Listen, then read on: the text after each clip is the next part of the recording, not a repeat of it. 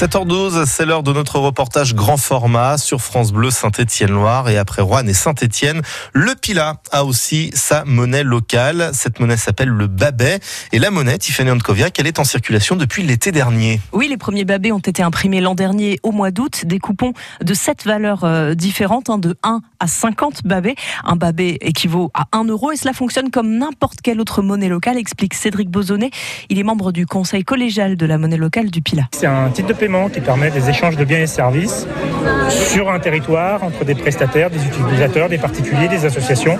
Ça ne se substitue pas à l'euro, mais c'est un moyen de paiement complémentaire. Valérie Mouton-Ferrier fait partie de ceux qui acceptent le babé. Elle est safranière à Pélussin. C'est euh, militant, on va dire. C'est la volonté de s'inscrire dans le territoire et de participer à une, action euh, collective sur le territoire.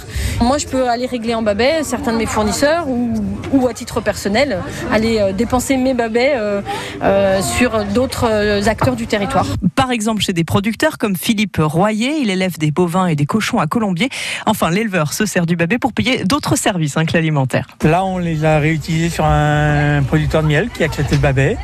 Sinon, un peu de mécanique, puisqu'il y a des garagistes qui l'acceptent. Il y a aussi des artisans, il y a des coiffeurs, il y a des professions de santé. Il y a la possibilité aujourd'hui de réutiliser du babet sans, sans souci. Une soixantaine de prestataires acceptent le babet aujourd'hui dans le Pila, mais aussi à Annonay et dans une partie de la vallée du Gier. Mais alors, quand on fait déjà marcher les commerces autour de chez soi, ça change quoi d'utiliser le babet ou une autre monnaie locale, Tiffany? Euh, Bonne question. Cédric Bozonnet et les autres membres du conseil collégial de la monnaie locale du Pilat l'entendent souvent. Alors il y a euh, cet intérêt de circulation de se dire que la monnaie locale n'est utilisée que sur des services, des entreprises qu'on connaît, voilà, du, quotidien. Et l'autre effet, c'est que euh, les euros qui sont échangés contre le Babel, et ces euros-là, nous, on va les placer dans une banque. C'est une obligation légale, en fait, d'avoir un, fonds de garantie qui est équivalent au montant de Babel en circulation.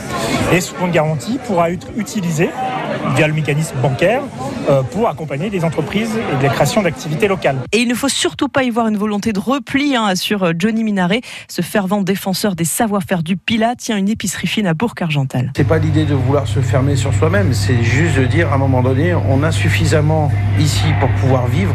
Arrêtons de prendre les choses qui viennent de l'extérieur et, et recentrons-nous sur euh, ce qu'on sait très bien faire dans le Pilat. On sait tout faire ici. L'épicier assure qu'il y a un vrai enthousiasme pour la monnaie locale dans le Pilat, bien plus en tout cas selon lui que pour la monnaie locale qu'il a connue en Isère où il était installé il y a quelques années. Et pour ceux qui se demandent pourquoi la monnaie locale du Pilat s'appelle le Babé, comme Mehdi, notre réalisateur, eh bien c'est le résultat d'une consultation publique. Les habitants du Pilat ont en effet proposé ce nom qui désigne la pomme de pain en gaga, tout simplement.